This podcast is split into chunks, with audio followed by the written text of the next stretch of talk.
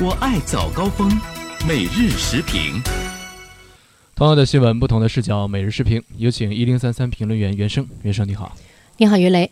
我们来关注呢一个霸座女的事件哈。说到这个霸座，我们很自然的呢会想到前一段时间在高铁上出现的那个霸座男。后来呢被网友们进行了这个人肉搜索之后呢，我估计他现在在这个社会中生存下去的这个勇气，呃，着实呢还是需要更强大一些。呃，因为已经是涉及到了呃各个方面。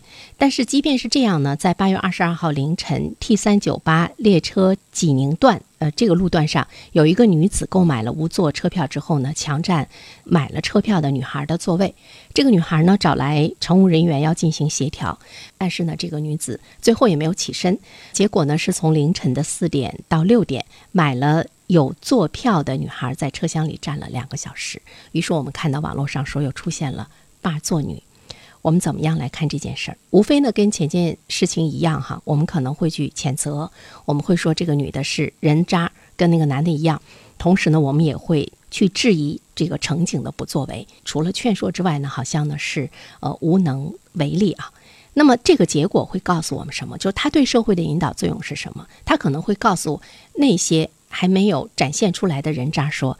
那么在高铁上是可以去坐别人的座的。如果你觉得这些人肉搜索对你来说没有什么用的话，那一个买了票的女孩在车上足足站了两个小时的这个结果，它对社会呢会带来这样一种引导作用。这就是我们看到，当对很多的事情从这个执法的角度上，如果是处理不当的话呢，它会带来一个坏的引导作用的一个直接的这个现象。但是我们要反思一个问题哈。比如说，第一，我们在谴责社会的道德的滑坡这件事情，我个人觉得，面对生活中那么多的人渣，你不要去跟他谈道德，因为这是呢对牛弹琴。道德这个问题，其实它是以一种面目可疑的形象在我们的生活中出现的。因为每一个人的成长背景、文化素养、教育环境、社会经历、个人秉性是不一样的，所以说每一个人的道德观念呢是自然的迥异。所以说。对人渣，你去谈道德，呃，无异于呢是白费口舌。而且道德它本质上呢是一个自律，它具有内心圆融自足的性质。所以呢，康德就说嘛，令他崇敬和敬畏的有两样东西：头顶上的星空和心中的道德律。我们的古人也常说一句话：“举头三尺有神明。”举头三尺有神明，前面一句话是“为人莫做亏心事”。后面的两句话呢是“善恶到头终有报，只争未早与来迟”。但是我想，在我们现代人中，有一些人如果认为他自己就是神，无所畏惧的时候，你跟他谈道德，其实呢是没有用的。呃，第二方面的话呢，我们刚才说到了一个警察的这个不作为，呃，我就在想哈，就是在我们小的时候，一个警察吼一嗓子哈，他就可以制止一群打架斗殴的那些混混们。呃，那么在今天呢，乘警加上列车长、乘务员一干人解决不了一个霸占座位、欺负小姑娘的这个无赖。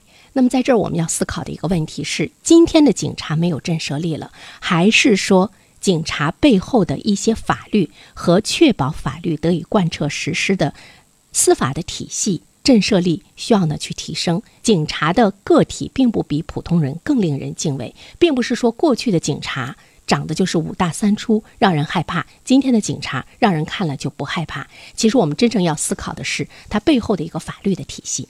我们经常说道德滑坡，别忘了还有一句话，我们说法律呢是道德的底线。那其实我们要更深入思考的是，当道德滑坡，就是它的底线无限的在下沉的时候，我们的法律是不是应该有更多的一些变化？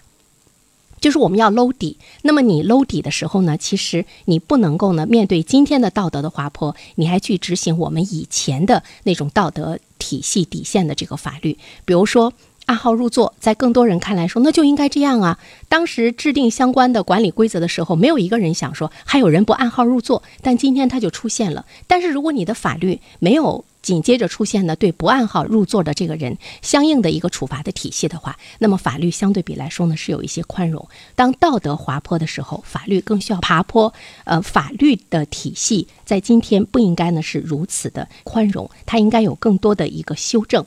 所以说，这样的霸座事情的这个出现，当我们如果去说是社会道德的滑坡让人寒心的话，其实我觉得更让人寒心的是法律在中间的一种无所作为。好了，于磊。嗯，好的，感谢袁生。